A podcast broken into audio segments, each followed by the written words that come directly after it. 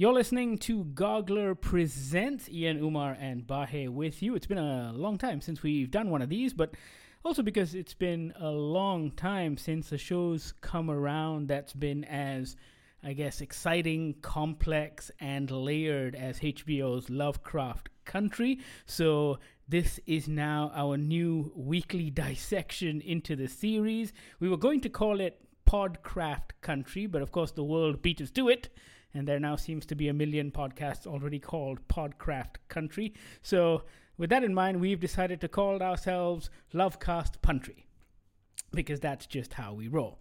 Not very well.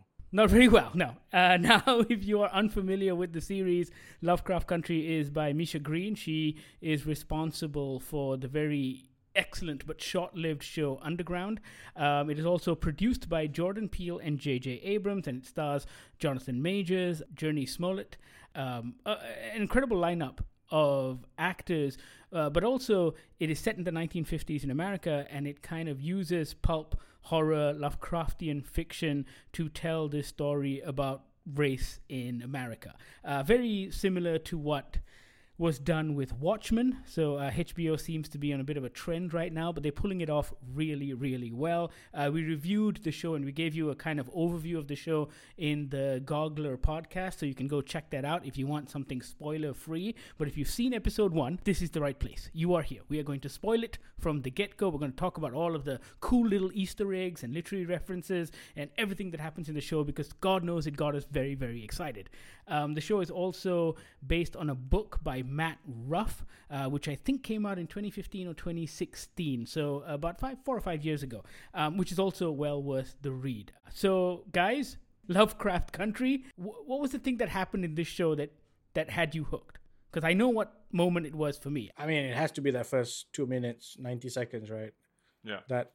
No idea whatsoever what the show is about, and just like, okay, he's in the war. Wait, is that a Martian from the 1950s War of the Worlds war machine? Wait, what's that over there? What's that over there? Why is the Cthulhu monster from Rick and Morty flying around? What the hell? Why is it in black and white? What is happening? Yeah, I think it that moment when it shifts, because he's fighting through a, you know, a trench, and then he's killing people. I mean, when it opens, you're not sure, is it World War I, World War II, and then you realize the people he's killing are Asians. Mm-hmm. And then he crawls over the lip of the trench, and you see this. I mean, first of all, color suddenly pops up with an explosion. And then you see, you know, HG Wells, like, War of the Worlds aliens floating around. You get the Martian monsters. You get the Martian monsters. Tripods, yeah. Yeah. Ian, you mentioned the Cthulhu type thing flying overhead. And I mean, you just keep watching it. And I think for me, it was, all that was great. But I think towards the end of that sequence, when a certain baseball player shows up and saves him, in inverted commas, I think I was like, okay, I know what this show is for me now. Funnily, that narration at the beginning of the show where he goes, you know, this is the story of a boy and his dream, but more than that, this is the story of an American boy and a dream that is truly American. That whole voiceover was from the Jackie Robinson movie. So It was actually lifted directly from the Jackie Robinson story from 1950. So, yeah, everything in that sequence is kind of borrowed and pinched and used to such great effect. It is very... Okay, so it is very Jordan Peele / J.J. Abrams. But that being said, you know, we did an interview with Jonathan Majors, or we were part of a roundtable, and I think one of the other journalists, I mean, we have the interview up on goggler.my, but one of the other journalists asked this question, which is why it's not in our interview. But the other journalist said, oh, you know, you must be so excited working with J.J. Abrams and Jordan Peele. What was it like, etc., etc.? And Jonathan Majors was like, oh, we never really met. Yeah. So I don't think they were on set. I think they lent their names to the executive producer credit, and I think maybe they would have overseen the development of the project. Yeah, but it is very much Misha Green's baby. Yes. They probably brought the green for Misha Green to make the show. Correct. Correct. Yeah, that's true.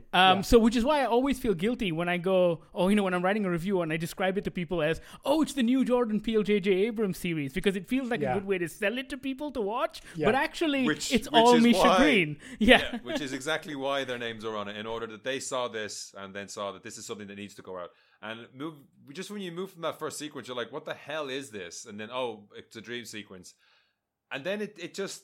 like, it doesn't feel like a step down from that insanity for everything that's going on. Like, everything, there's a real solidity to the world, and it's straight back from fantasy to reality with the bus breaking down and Atticus and that woman having to get off, and there's a lift for the white folk and there's no lift for them to the next town. And it's just like, it's amazing grounding and also showing the kind of the importance of fantasy to people in no matter their situation.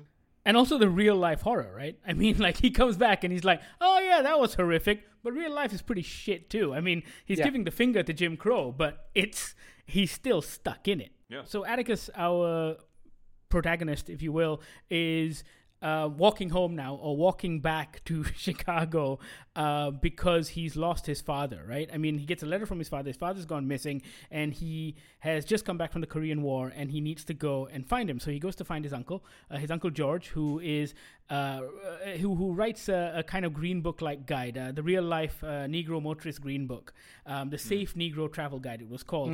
So he writes a version of that, and he often goes out on the road, and Atticus... believes that, you know, along with his uncle, they can head out to where his father might be in order to save him / find him. His father is kind of described as this book-loving, abusive drunk. Yeah. Yeah. Yeah. But Count of Monte Cristo loving, abusive drunk. He's complex, but everyone's complex. And it's something I mentioned in our review podcast, is that seeing these families sit around and they're talking about Ardham, not Arkham, and they're talking about Herbert West, Reanimator, which always makes me think of Jeffrey Combs, because I always think of the movie, not that the fact that the book was like a really old book.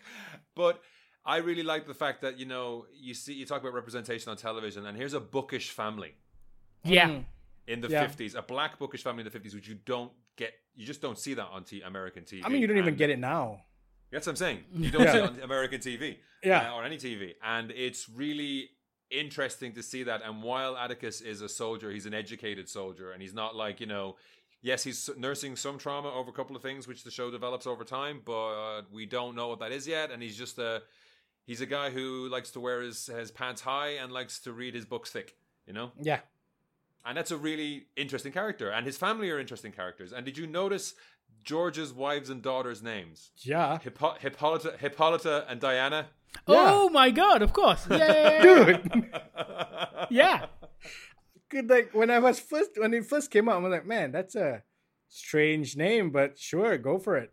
I mean, even his name. I'm wondering, are they going to lean more into the myth, and are they going to lean into the Wonder Woman over the course of the But series? Even his name, even the protagonist's name, is Atticus.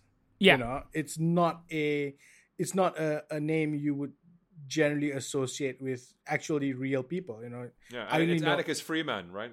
Yes, it's from To Kill a Mockingbird. To Kill a Mockingbird. Yeah, right. Yeah. I mean, that's an incredibly just direct reference to Kill a Mockingbird. I mean, they're not making any bones about that, but also because I think they want to depict Atticus as a thinking man, right? And that works with proper science fiction. Your heroes aren't just muscly brutes. They're all clever individuals who are trying to solve problems with their mind, as opposed to just thinking their way out of manly problems. Yes, as opposed to just beating the crap out of the bad guys. But they're not afraid to refer to their fists when they need to. Also, given that George's daughter draws comic books, it might actually be a more direct Wonder Woman reference than it is to the actual mythology. Yeah, because she creates Panther Man, which is basically Black Panther. Yes. So maybe in a later episode we'll see Stan Lee lurking behind a bush. There's a reference to a Panther Man, but we don't actually see the comic because she's decided to change it up, right, for this particular trip down. Yeah, she threw it in a bin where Stan Lee found it with the DeLorean and then traveled back. Yes, exactly.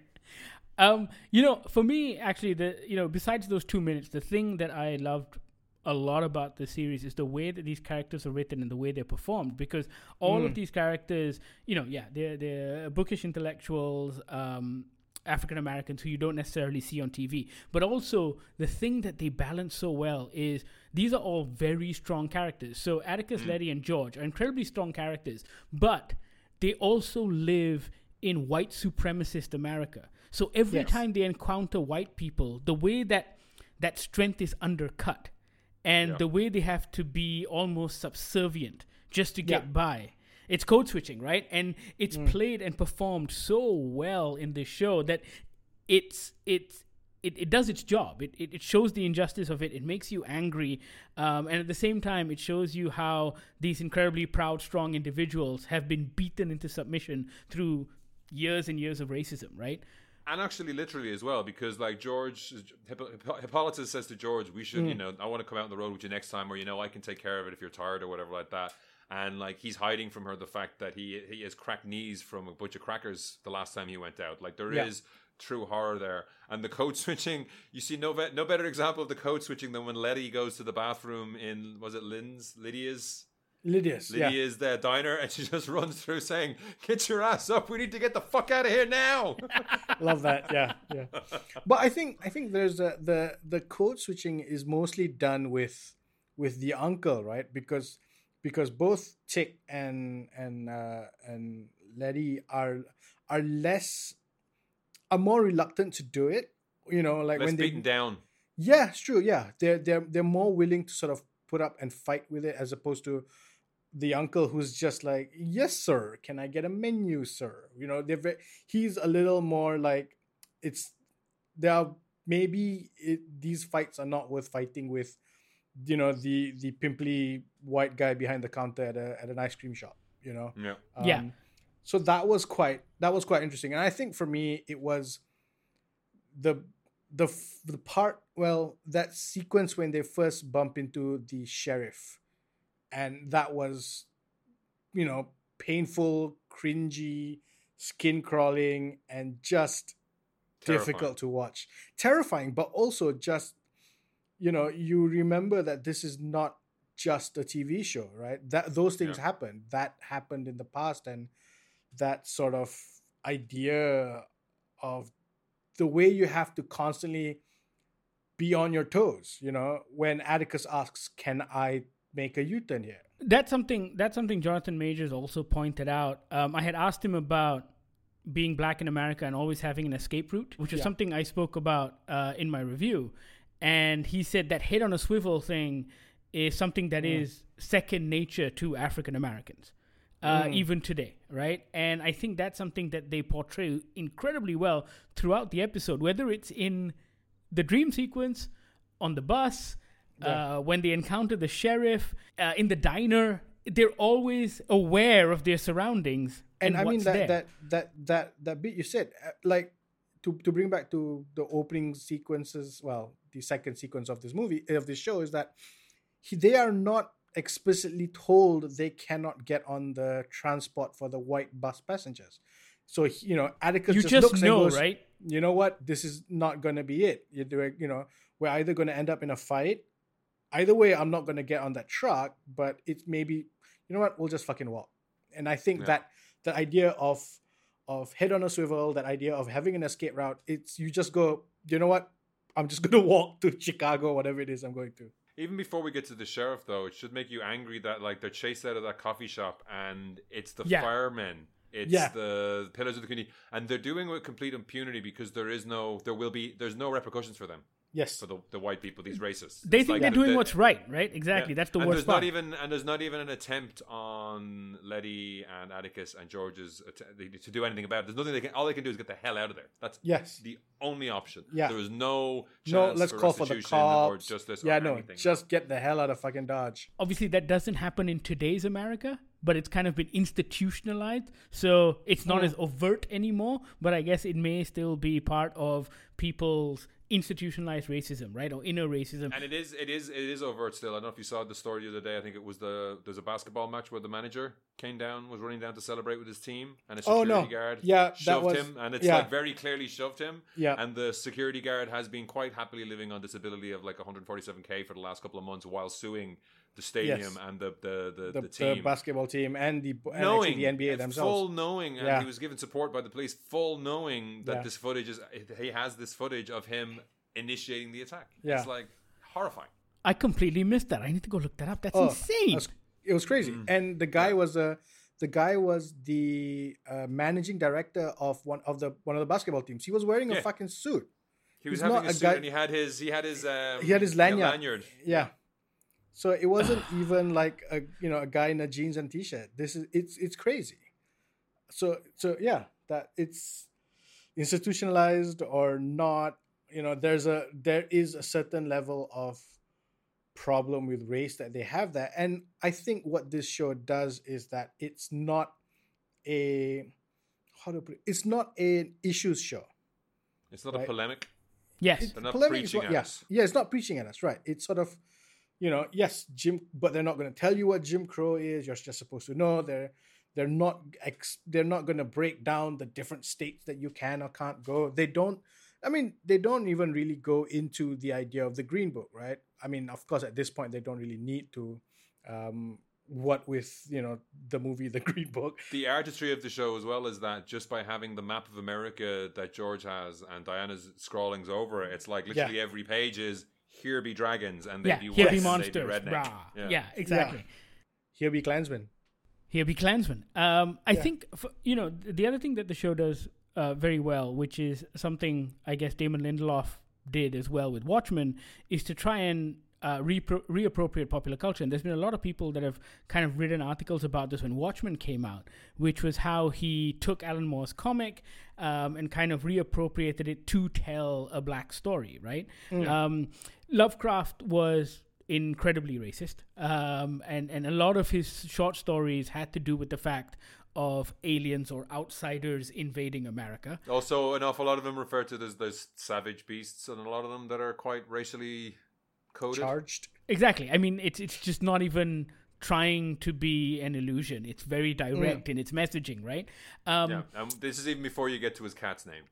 What was his cat's name? What's his cat's name? It's the N-word. No, you what? Can't. Okay, I have to check this. I'm pretty sure that's what his cat's name was. Oh God. That wouldn't surprise me based on his writings, though. Can I be slightly less sensitive and ask, is the cat at least black in color? I think so. I'm not sure. Okay. Because, I don't think he was using another language, though. It was N-Man. So of course it was. God. He owned a cat by that name until 1904. It doesn't say whether the cat died or whether he got slightly less racist. Just decided to rename the cat. But going back to, I guess, the idea of appropriating these fictions, I mean, there's a conversation at the beginning of the show when they're walking towards Chicago and he's talking to this older lady and he's trying to reconcile this difficulty of enjoying the fictions of people who might be less than savory with their real world beliefs, right? I don't know if he was trying to reconcile or he was trying to explain to her, because to me, it feels like he was fine. I mean, not fine with it, but he accepts that humanity is layered and people are layered and problematic. Yeah. But that's the reconciliation, right? I mean, this idea that, this is a story about an ex-Confederate soldier, and the woman's like, you can't be ex when it comes to Confederate, right? Yeah. The flaws are still very apparent. The flaws are still there. But it runs all the way through to Lovecraft as well, because in the show, his father keeps forcing him to memorize and recite this racist Lovecraft poem in an attempt to actually get him to hate Lovecraft, right? Yeah. But Atticus is, he's like, well, people are flawed and nuanced, and I just really enjoy the adventures where the hero comes out on top. With this show, the story, the characters, the plotting, it Shreks and onions all the way down. Oh, it is. Yeah. And here, Atticus is that hero, and it's completely adopted, appropriated Lovecraftian fiction and made it their story, which is fantastic. It's what you do, right? Even as children, when we didn't have, say, our own fictions, if you came from a community where you didn't have our own fictions or our own kind of superhero stories, we would often appropriate the others and make it suit our own fantasies. I mean, that's what we did growing up. And that's what this feels like, or these shows that have come out, Watchmen, this one included, feels like. I have to say, as well, for the look of the show, I really enjoy it. It is sumptuous. And I love the... I don't know if it's... Are we calling them Russo brothers big letters now after Avengers? Yeah. After Captain America Civil War? It's just like when you get those giant-ass letters straight in your face. Yeah. The Russo letters. It's not a title card. Yeah, it's not a title card. It's a title shot, right? Yeah. Yeah. It's a title slap in the face. Yeah. I love those. And I sent you guys this, but I think I saw it around the time as well. I think it was someone on Twitter called James Paul who had talked about how there's these... I did not know about this at all until I saw this. It was Gordon Parks' 1956 photos. He did, I think it's called Segregation Set or something like that. Segregation Story. He did captured a whole load of photos of like people standing outside cinemas that said colored entrance or shops that had two entrances for whites and coloreds. And it's amazing that they decided not only take this for inspiration, but recreate some of the shots. Yeah. Shot for shot. I've seen other people talking about the fact that when Letty's loading up the car, she's wearing, I think they're called cigarette pants. Right. Yep. Because like it was a clothes... a fashion person saying it, and just like how yes, that was the time when they were getting that way. And when you see the music scenes as well, the band scenes, which we kind of have glossed over a bit, the music plays a huge part in this show as well, and just all the outfits and color and music that comes through all that stuff. Like it's like what I talked about with the Scott Pilgrim piece I did a while ago about how like the showmakers are making like this and Watchmen, they're making other showmakers look lazy. If they just have a room with a table in it, or like, you know, a house, like if there's not something in there that's setting you off and that like firing your imagination or is based on something else, then you feel like they're being lazy, which is crazy considering how much time and effort it takes just to get TV made. Yeah. Yeah. But I have to say over the last 6 months or so with the kind of stuff that HBO has been coming out with, I think sumptuous is the best way to describe it. Whether it's Watchmen, Perry Mason, all of these period pieces, Lovecraft Country, even that Mark Ruffalo show, which, you know, the name of which we can never remember. I'm not something like, no. I'm not really here. Yeah, whatever. I can't remember what it was. Yeah, anyway.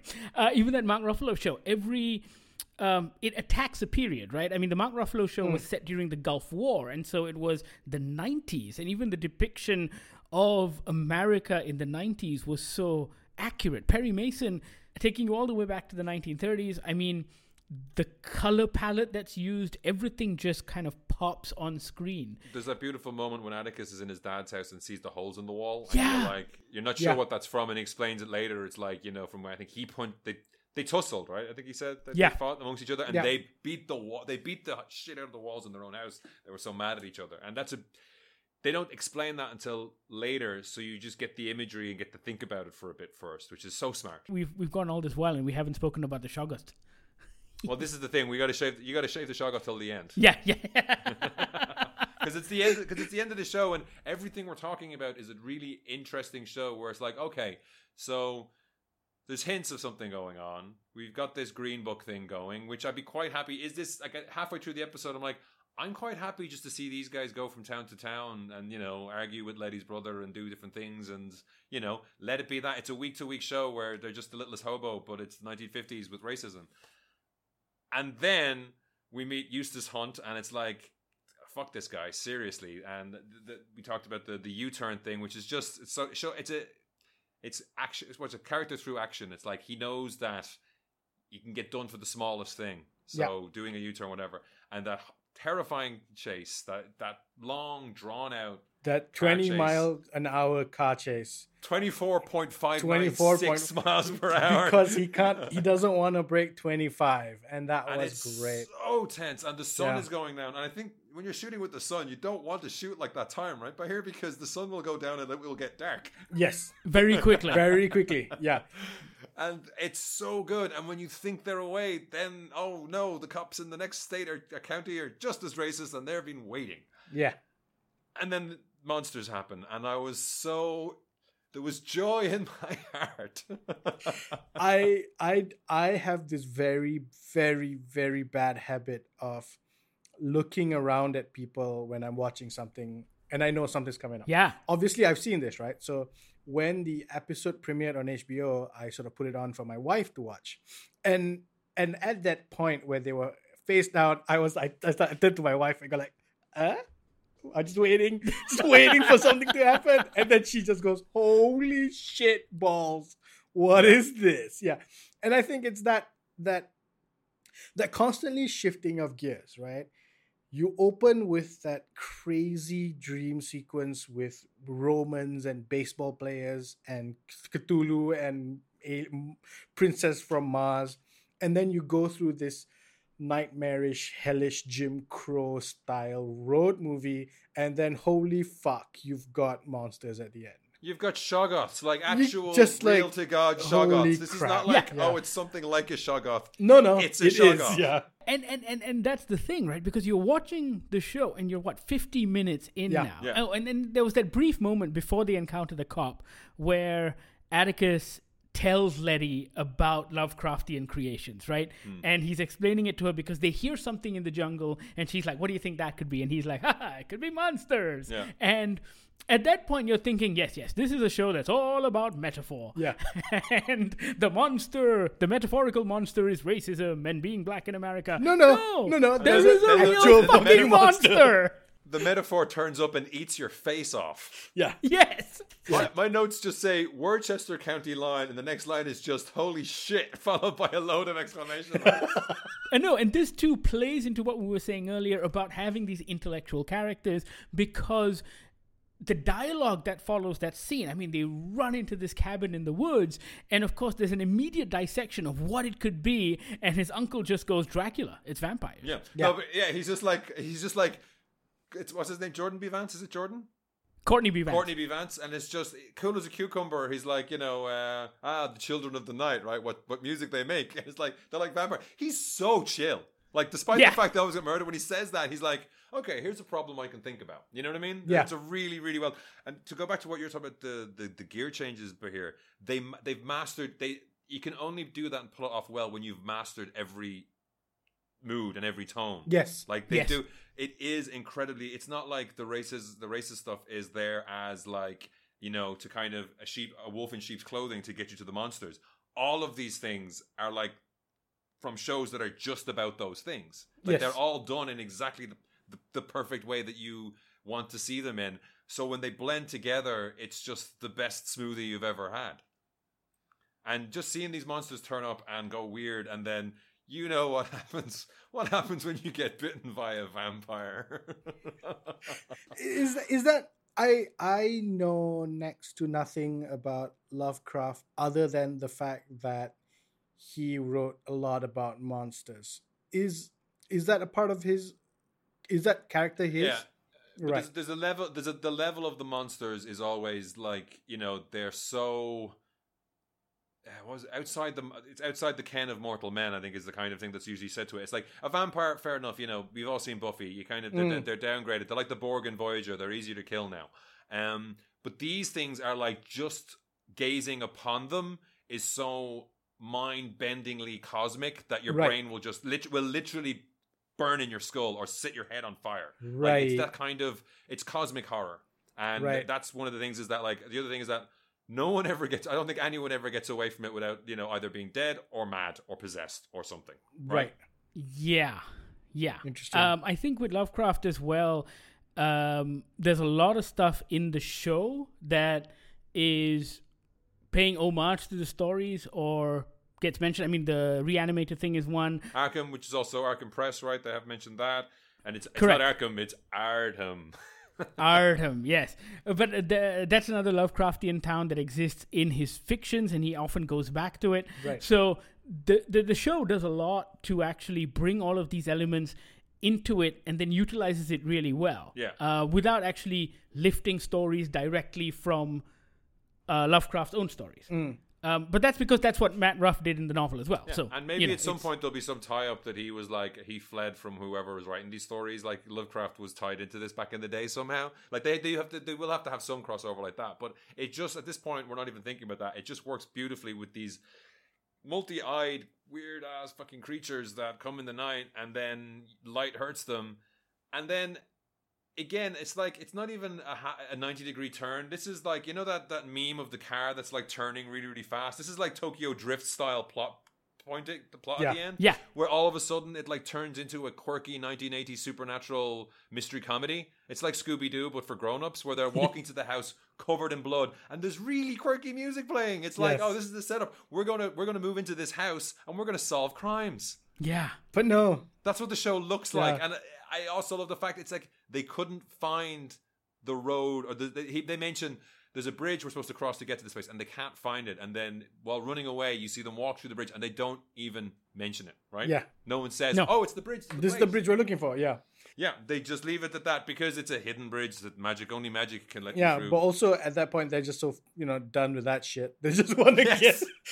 They're just like, you know what? Fuck this. I'm so done. I hope there's a bed and breakfast at the other end of this bridge because I need a bath bad. But then they kind of use all of these other elements to drive home this lack of exposition, right? So they don't fall into the trap of exposition, but then when they leave for the road trip, they use James Baldwin's speech from his big debate with William E. Buckley, and the audio from that speech kind of plays over them leaving for the road trip. Letty's sister is Ruby, I think, and Ruby. She's performing this song, "I Want a Tall Skinny Papa," which is by Sister Rosetta Tharpe. You've got a whole lot of shaking going on. So they've got all of this music that they use. And what's great about even the music is they're using a whole lot of shaking going on by Big Maybell, which is also reappropriated from Jerry Lee Lewis, who we know as the singer of that song, because that's the most popular version of that song. Yeah. So it's like all of these clever, small, layered shit that they do. It's so good. And I think, and it's the kind of thing where like you want each episode to come with a booklet so you could explain to people, right? I'm sitting there with Shazam, like when I'm watching the episodes, going, "Wait, which version of the song is this? Yeah. This is great." Because like, is there a website? Is there an official HBO podcast for this? There is an official HBO podcast, but they don't actually go into that kind of detail. No, because what you want to be able to tell a kid who's heard the Jerry Lee Lewis version of the song and say, "No, look, this is where it's come from. He didn't write, like Elvis Presley didn't do any of that shit, So, I think you've just volunteered by here to go create the Spotify list per episode then. Ooh, right. Yeah. I could do that, actually. I'd enjoy it. I could do that. The annotated Lovecraft Country. I could do that. Yeah, let me pencil that down. Yeah, and I think because they explain what a sundown town was, sundown county was. But especially for us in Asia, right? The Jim Crow thing we may not understand so much. The music, obviously, the situation with Lovecraft and his books and his storytelling. I think there's as Asians who are not so steeped in that lore and history, I think there's more to this than just an interesting 10 episodes with monsters. Yeah. Yeah, there's a lot going on here. And I think, we talked about the twists and turns of the plot, and we'll cover this when we talk about episode 2. But when episode 1 started and it played out, we all thought it was going one way. And we would have happily watched 10 episodes of them on a road trip. Yeah. And then they reach the end of the episode and they walk into this house, and I'm already thinking, "Oh, okay, that's where the next 10 episodes are going to go." Yeah, I'm thinking this is the driving plot. They're going to solve crimes here, or they're going to be stuck in this house and not able to leave because of whatever got them here in the first place. Yeah. And then they will uncover the mystery and try and escape. Or that will take at least 5 episodes. Yes, we'll meet Dad at the cliffhanger of episode 10. Yeah. No, that's not that show. No, that is not this show. No. Although I would have happily accepted that show, I think. Yeah. I would have happily taken a road trip series going through Lovecraft Country. I think that would have been... Yeah, I would have taken that. I'd take a comic of that. That'd be great. Where all of Diana's creatures on those maps come alive. Yeah. That would have been cool. But you know what? I'm very happy with the show we got. I'm very happy with the show we have, yeah. It's inspired us to do a podcast series. And we haven't done this since second season of Discovery. I think even with Westworld, we just did the wrap-up episode, which was the last episode of Goggler Presents. So, I mean, it's been a while since we've watched something. Oh, yeah, we did Picard. Picard already, huh? I did forget about Picard already. Yeah, I forgot about Picard. But you know what? I think that motivation was very different. I think with us wanting to do, cover every episode of Picard, I think that was steeped in so much nostalgia for the Next Generation and love of Patrick Stewart even. This genuinely feels exciting to me. I'm looking forward to every episode because I don't know what's coming next. Yeah, I'm a big fan of the week to week. I loved watching Westworld week to week because it gives me 7 days to do this with you guys, right? Of just like, holy crap, what just happened? I get to read all the, you know, the articles online about the breakdowns and the shot for shot. But when a show warrants it, right? I think there's so much stuff that we watch that get dropped all at once, and there's a ton of it every week now. You know, I didn't check August and September, but I'm sure Netflix got like 100 shows coming out. Yeah, but a lot of it feels by the by. I mean, it doesn't tickle your brain in the same way. Yeah, I didn't want to use the word disposable. It felt a little harsh, but I think you're right. I have a Google Doc where I throw my links with all the tracking codes to like share, and every so often I scroll down because it's like, okay, there's something that might be worth resharing. Can't remember, and I'm like, I watched this. Yeah, what? Yeah. I watched how many seasons of this did I watch? Yeah, and I think that's something HBO does quite well. That the show that gets into the zeitgeist, right?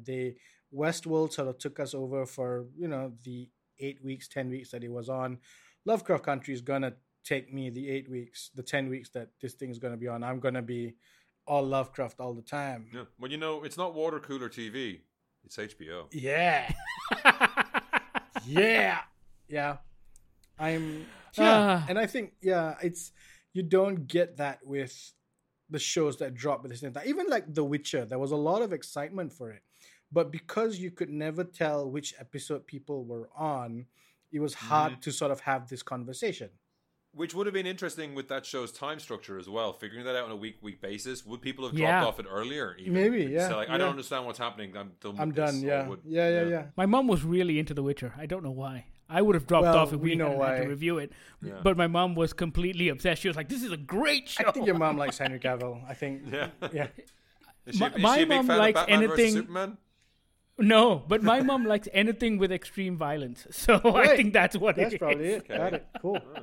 Alrighty. Evil monsters getting hacked up. All right. So this episode, the first episode of Lovecraft Country, ends, like we said, with everyone kind of showing up at this big manor house, knocking on the door, and the whitest person you've ever met answering it and telling them, welcome home. They make me look tanned. Yeah. Like, even their hair is so white. Yes. Blonde, white. I mean, it doesn't get any more Aryan than that. And we haven't even mentioned, there's a silver Bentley running through this series with a white lady in it that we didn't mention earlier, who just kind of do we see who's in the car? I don't think we see who's in the car. Yes, she steps out of the car. Yeah. And my notes just say, oh, it's the handler from the Umbrella Academy. But that's a thing that runs through this. So there is this kind of, they do feel like they're being shepherded there. But yeah, it is like, we've expecting you, Mr. Freeman. Welcome home. And it's like, oh, shit, just got real. What's going on? Yeah. And just the fact, no reaction to the fact they're covered in blood and it's a cop. And yeah, if that doesn't make you want to watch episode 2, I don't know what will. Yeah. So you can catch episode 1 of Lovecraft Country and all future episodes on HBO Go. That actually drops same time as the US on Monday morning. It goes live on the app, but it only shows up on Astro's HBO at about 10 p.m. Yes, the evening show. It's 9 in the morning. Is it 10 in the morning? 9 in the morning. 9 in the morning. 9 or 10 in the morning, the app gets it. Yes, let us know if you have been enjoying Lovecraft Country. Actually, if you've read the book, I'm curious to know whether you're enjoying the series, because they do diverge a little bit, but in a good way. We will be back after the next episode of Lovecraft Country drops on HBO. Tune in for our recap podcast, which we're calling Lovecast Country. I'll never get over that. I really enjoy it. I'm over it.